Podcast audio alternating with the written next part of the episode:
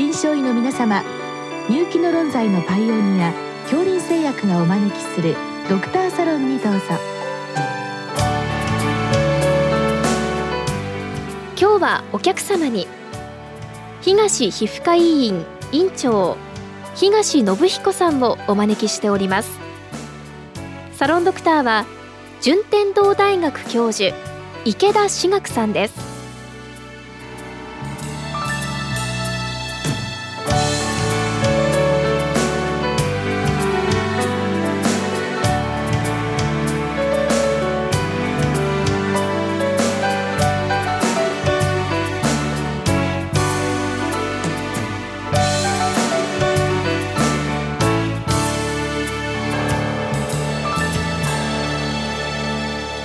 東先生よろしくお願いいたします。はい、と本日はですね、えー、っと爪の色が変わったというご質問なんですけれども、えー、50歳の男性12年来上司の爪が全体的に黒色化していると他に疾患はないと思われるが疑われる疾患とか必要な検査についてご教示くださいということなんですけれども、はい、えーと、職業とか全然分かってないんですけれども、ええ。ー、12年来、えー、色が変わっているということなんですけれどもどのような疾患が疑われますでしょうか、えー、まずあの爪に色がつく原因なんですけれども一つはですね、えー、外部からの着色というのがありますね。で、えーまあ、代表的なのはマニキュアです。なるほど。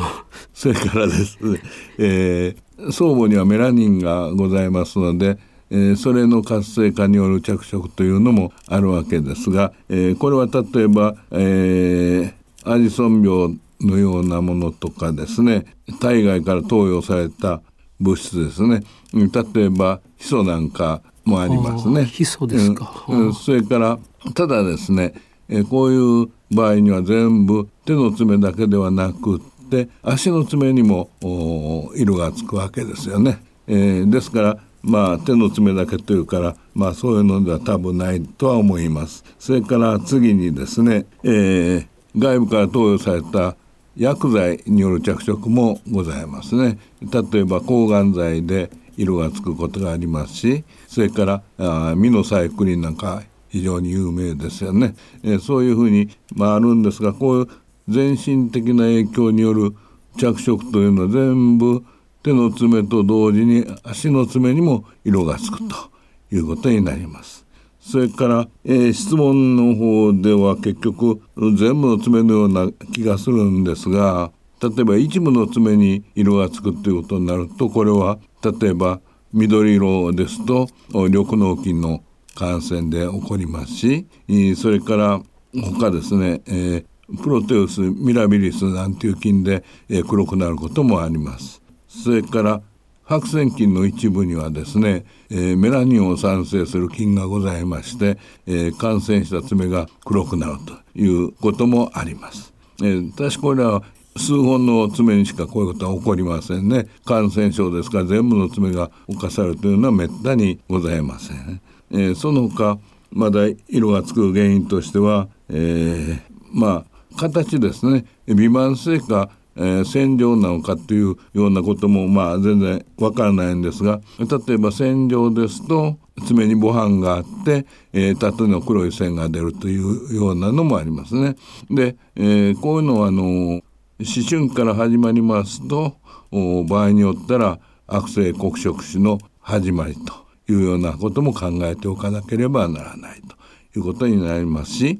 それから、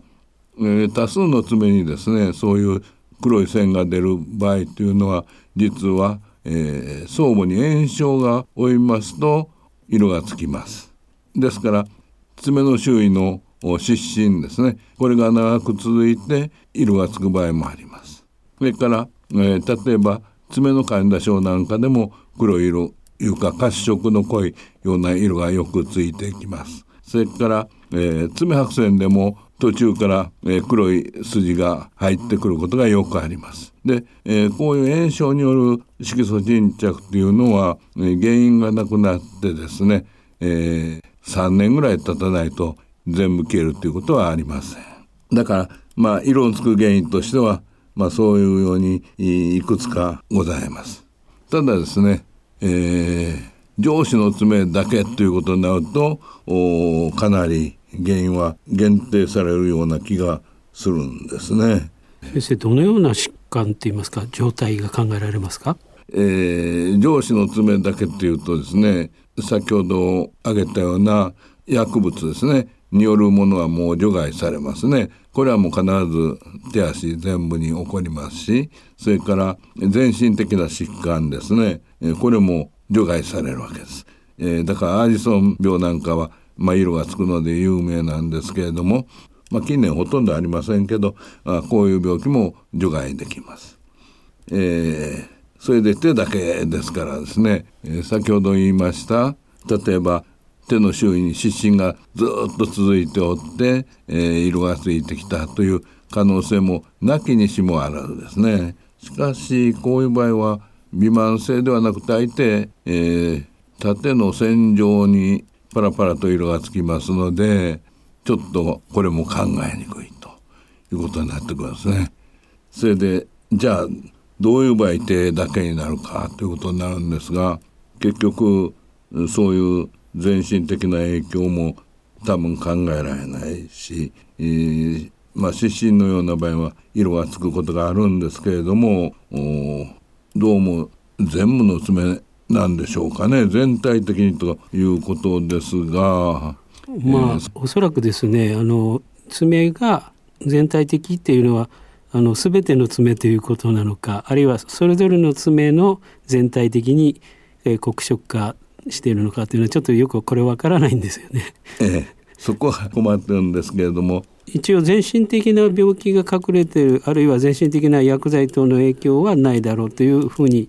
考えてよろしいですか？はいそれはもう足になければただ足もこの先生ご覧になったんだと思いますがないと仮定すればそういうことになりますね。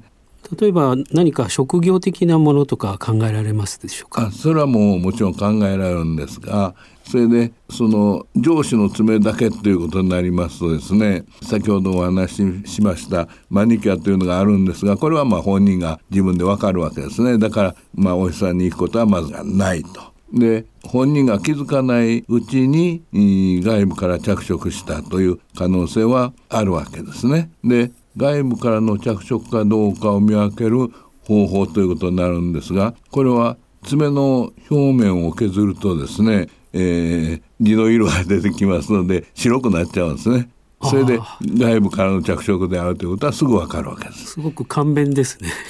検査としてはそれを進めるわけですね。まずね。そうすると外部からかどうかはわかります。例えば爪の先端をこうパチッと切って表と裏を比較するとかそういうことは全然必要ありません。必要ないです、えー、爪の表面をどの指でもいいんですけれども薄く削ってみるんですね、えー、何でもいいんですがまあ皮膚科医は、えー、直接強検するために、まあ、メスみたいな横に置いてますから、えー、別に歯はそういらないので、えー、それで削れば分かるということになりますね。いやまあほんの表面を軽く削ればいいということです、ね、そうです。軽く削るだけでいいわけもうあの出血するほどやらなくていい何もありません。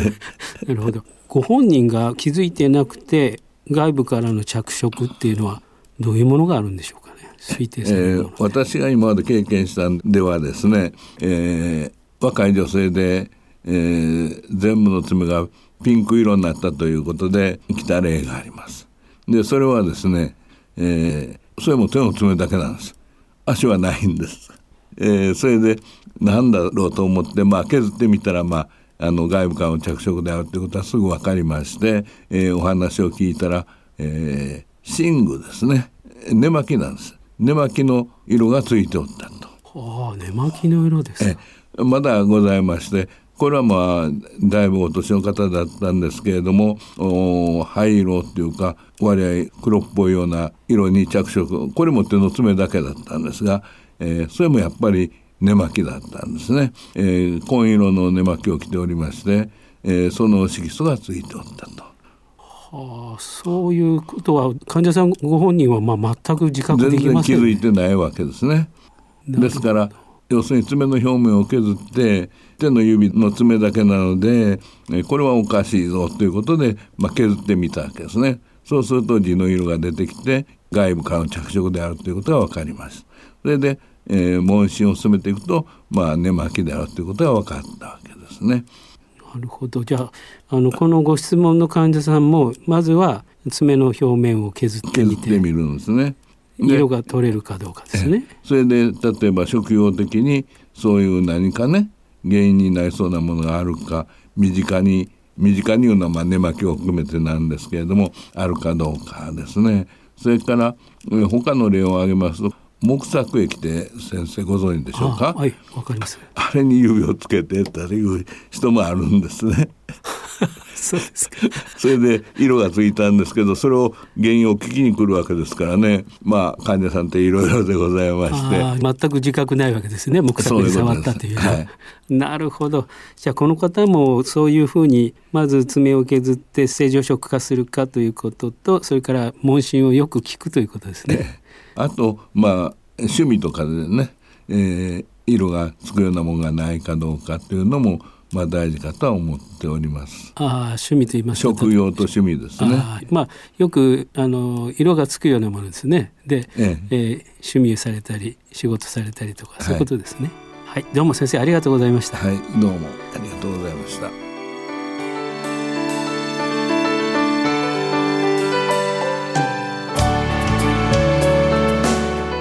今日のお客様は